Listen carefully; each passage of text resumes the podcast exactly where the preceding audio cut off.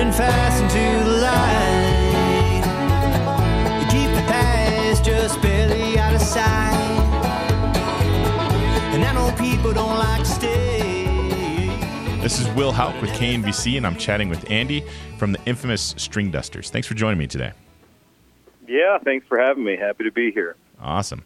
You guys have a pretty uh, classic bluegrass sound. I'd love to hear about the bands that influence you guys most as a group. Sure. Yeah, you know, the the idea of a classic bluegrass sound is certainly a matter of perspective. Um, it kind of depends on who you ask, Right. but uh, but yeah, we you know, our influences couldn't be more varied. I mean, you know, we have a traditional sort of bluegrass instrumentation. Um, you know, banjo, fiddle, dobro, upright bass, and guitar. But um, most of us didn't grow up listening to or playing bluegrass. Most of us grew up listening to all manner of different things. I grew up listening to heavy metal and rock and roll, and was a guitar player first, and um, you know, going to see the Grateful Dead and Phish, Mhm. and uh, same with some of the others. So, so the the bluegrass thing for some of us kind of came just a little bit later, but. Um, but yeah, I mean, our influences as a band range from, you know, some guys come from more of like a folk background, like Travis.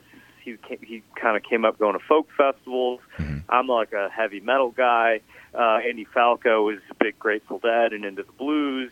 Um, Chris Pandolfi, he, he started listening to Béla Fleck pretty early on, so that makes sense. But Yeah. yeah, I mean, our our influences are wide ranging. We spent about ten years um, as a band together in Nashville, um, and that was really where the bluegrass thing was. We were really focused on learning how to play bluegrass properly and really fine tuning our you know how to play our instruments in that style. Right. So it, we kind of started all varied, and then we went into this bluegrass phase, like when the band started. Did that for a while, and then kind of branched back out once we felt like we had a good foundation that bluegrass, and kind of let those old influences kind of come back in and, and filter through this kind of bluegrass instrumentation. Right. Yeah, it makes a lot of sense. Uh, Nashville is quite the place to do that too. There's some uh, fascinating musicians there in that city.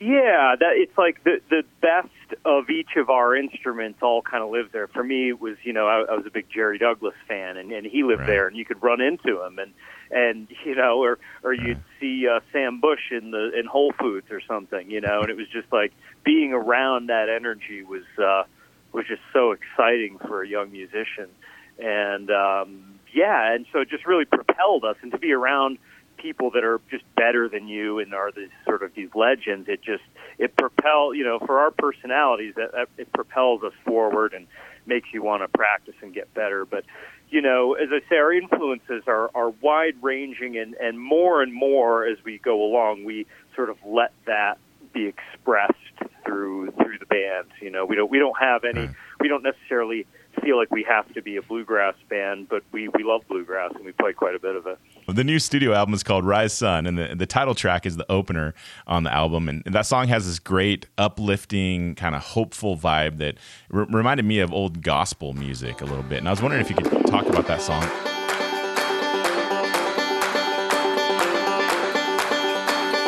Why we worry, tell me. Why we cry and tell me. Can we live together without pain? Burdens at our doorstep, burdens in our heart. It's time to let them travel, lay them down. From the tallest mountain, down in the lowest valley. we Sure. Yeah, th- that song it definitely is our sort of version of like a if this makes sense, a secular spiritual song. Yeah. Um, you know, we're all deep people and have a spiritual side. You know, we're not particularly religious, but um, but yeah, this song it definitely has the gospel vibe. It starts out with clapping, like on the on the two and four, as we call it in musician terms, which is um, that's where gospel people clap. The opposite of uh, of sometimes like bluegrass people who clap on the one and the three. The Right. gospel people clap on the two and the four. A little bit of music education for you, but um, but yeah, that's what kind of gives it that sound, and then starts off kind of a cappella. um, and then goes into the bluegrass vibe. But yeah, it just Travis wrote that, our, our bass player, and um, it's definitely been one of our favorite songs and a fan favorite. You know, it's that's one of those songs when it when it happens during a live show. It's just a, I, I see it on the set list and I just know that that moment is going to really coalesce. Like the crowd always reacts, Mm-hmm. um, and it's kind of just like it's just like your your you know your home run in the set. It's just always gonna it always works. People always love it, um, and it yeah, and it, it is. It's just that's what it is. It's uplifting. It's it's energetic. It's bright, and it has a cool message. And um, yeah, just it's it's just such a cool. It's simple. There's nothing too crazy or fancy about the song. It just has all the elements that really um, brings kind of people to their feet. So it's it's, it's fun to play. Yeah, that's good. I like I like songs that people can that the crowd can sing along to uh, with. I, I- I I feel like there could be a more of a Pete Seeger um, uh, vibe at, at these festivals. You know, where he used to kind of lead the crowd in songs and stuff. I think I think that's neat. Yeah, and you know, our music can be a bit heady at times, and so you know, which I which we all love, you know, and so th- th- that song songs like that in in our set are always just a moment of just easiness and and fun for people, and and so it it has a real impact in that way. Right. Cool. Well, the, uh, the the the song "Somewhere in Between" hits on themes of being on the road, t- kind of taking time to be present, and um, things like that. Um, can you tell us a little bit where that, that song came from? What was the inspiration for that one?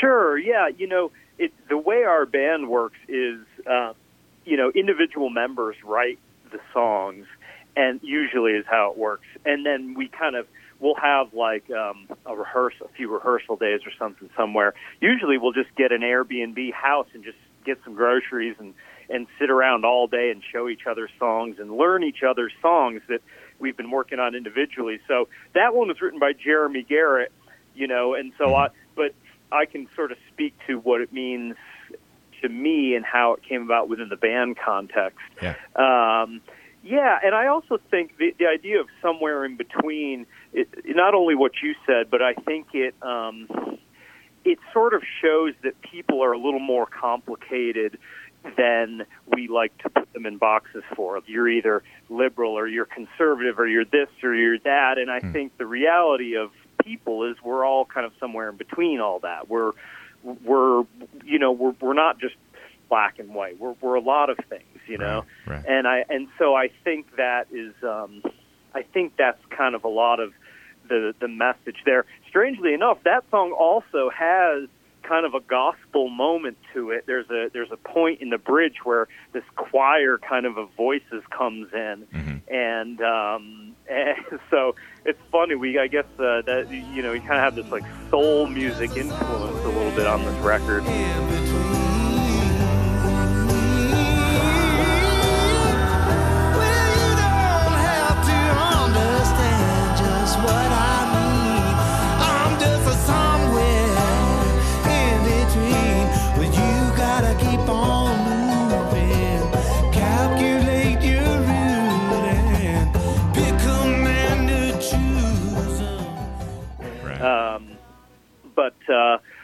Yeah, I think it's really just speaking to the depth of people. You know how we like to put people in these certain boxes, but we're all kind of in between it all. You know.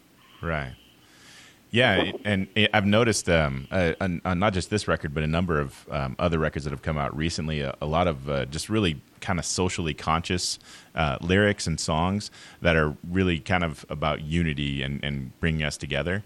And I think that's a pretty cool thing with the times that we're living in, you know. And and I, I picked up on some of that in, in these songs. Yeah, I think it's, and you know, we all, you know, we definitely are sort of more progressive people just naturally, but I think as an exercise, it's been nice to try and really dig a little bit deeper than than to you know some musicians and artists they like the fight mentality they're like this is this is what I believe and you should believe that too and I feel we all feel that too but I think there's something even sort of deeper and more compassionate you can go with as an artist that is trying to really go beyond um, some of that division and yeah, try and try and make music that just makes people feel good and makes people happy. And that's not to say that all like specific issues and viewpoints aren't valid and shouldn't be fought for, but it's just like um, I think it's actually even harder to write music that is a unifying thing. I think it's easier to sort of bark your complaints and harder to um, harder to sort of you know rise above that in some ways. But uh, but that's what we've tried to do, and that really did uh, that seemed to really be a theme on this message on this uh, record, and that's why we we sort of titled the album "Rise Sun." It felt like that kind of had the the most of that encapsulated in a song, and so that's what the record was called. Absolutely. Well, the, the sequencing on the album is really interesting to me. The the, the songs blend into each other um, uh, really nice and um, give it kind of like a, a, almost a live show feel. Uh, was, was, that an intentional uh, decision on your part? Yeah, yeah, it really was. It's you know it can be difficult uh, to as a band that's really in a lot of ways a live band. Um, you know you're always wanting to capture some of that magic that you get from the live show and put it into a record but it it just doesn't quite work that way they're they're two different things but we we did want to at least um, try to get that flow of how like a set list for a live show might be mm-hmm. and kind of do an album that way and so we actually we had all the songs that we knew we wanted to record and we decided on the order they would appear on the album in in advance of even going into the studio to record them, which is not common. Usually, you have your songs, you record them in whatever order you think is whatever happens to be for whatever number of reasons, mm-hmm. and then after the fact, you decide what order they're going to go in once they're all recorded. But we did it the opposite. We we decided the order in advance, and then figured out ways and places where we could blend one song into another. And then we went into the studio and recorded them in that order. Um, and so that's that's not I've never done that uh and I've done a lot of recordings and and it was awesome. It was like you went into the studio kind of knowing what you were what each day was going to bring um and you didn't have to decide what song to do on any given day. You knew what was coming next. And it kind of took a lot of the pressure off and just let us go in and, and do the best versions of those songs. And and yeah and we got to blend some together the way we would in a live show. Um, so I'm glad you know it's nice to know that that some of that came across. Yeah yeah it definitely did it's a good listen for sure. So you guys uh, hit the road uh, quite a bit, play a lot of live shows, and um, and and you got quite a few recordings out there. Um, what projects do you have coming up in the next months? Is it going to be um, uh, mainly uh, touring or recording some more, or what, what do you got going on? Yeah, well, we you know we've done eight or nine full length studio records, a num a bunch of uh, EPs of cover songs. We've put out a bunch of live records. We put out so much music in our career. We were kind of just giving ourselves a moment to not put the pressure on to immediately record another album. So, right. um, but we have, we do have a track um, in the bag that's a collaboration with G Love. Not sure, uh, G Love of G Love and Special Sauce. Yeah, yeah. He's uh, he's a buddy, and uh, we recorded an awesome song with him. That's a really cool collaboration. But it's like bluegrass, it's like rap, it's like this whole cool thing. Huh. Um, so we've got that that we're going to um, be releasing in the coming months, and we're focusing on recording a couple other collaboration type singles um, throughout the spring with different artists, and then um, yeah, we're just starting to talk about our next full length project, but we were kind of giving our just doing some fun things for the next like little bit, just kind of some collaborations with musicians that we know, not feeling like we have to tackle a whole record yeah. and allowing everyone to kind of like write songs and and so like I say, we've been going so hard um, that we just kind of gave ourselves a little breathing room on the recorded stuff. But nonetheless, there's going to be stuff coming out with these collaboration singles. So that that's kind of what's next. We're currently in the middle of our heavy touring season, which ends up kind of being the focus. But uh, but yeah, they'll just there's always going to be stuff coming out because we just that's how that's how it goes with us. Well, that's great. You guys got quite the catalog of work. That's good. So, if, uh, if people are more interested in uh, finding all your stuff, um, uh, finding out about you, what's the best place to look online? Uh, your website, uh, streaming services, that kind of stuff. Yeah, you know, everyone knows where it's at. It, I mean, as far uh, we're the stringdusters.com, and that's got great stuff. You know, there will there's always some exclusive videos and stuff up there. Um, we got a cool YouTube channel with some um, not only videos but um, but some like on the road type vlog things. Mhm. Um, and then yeah, Spotify of course has our pretty much our whole catalog, um, as well as Apple Music and Amazon and um, all that. So yeah, if you want the music, go to the streaming services. You know, our our website has all kinds of cool information and content about us, as well as cool merch and stuff. So um, yeah, that's it. Awesome. Well, I love that uh, the cover of that Cure song. It's a, it's a cool video in the in the roller rink that you guys did. Yeah, yeah, we we're we're trying to we're you know we have um, we actually have quite a few. We have a number of like produced type videos um, that I don't think a lot of people have seen. So I always try and encourage people to check out YouTube. There's a lot of stuff that is fun content. I don't think you know most people have, have, have found, and and that video was a fun one. Yeah, we did it in a roller rink. Got to you know, it was the first time I'd been on roller skates in like 20 years, so it was it was pretty fun. Cool. All right, man. Well, that's the questions I have for you. All right. Well, I appreciate your time and uh, thanks for the interview. I can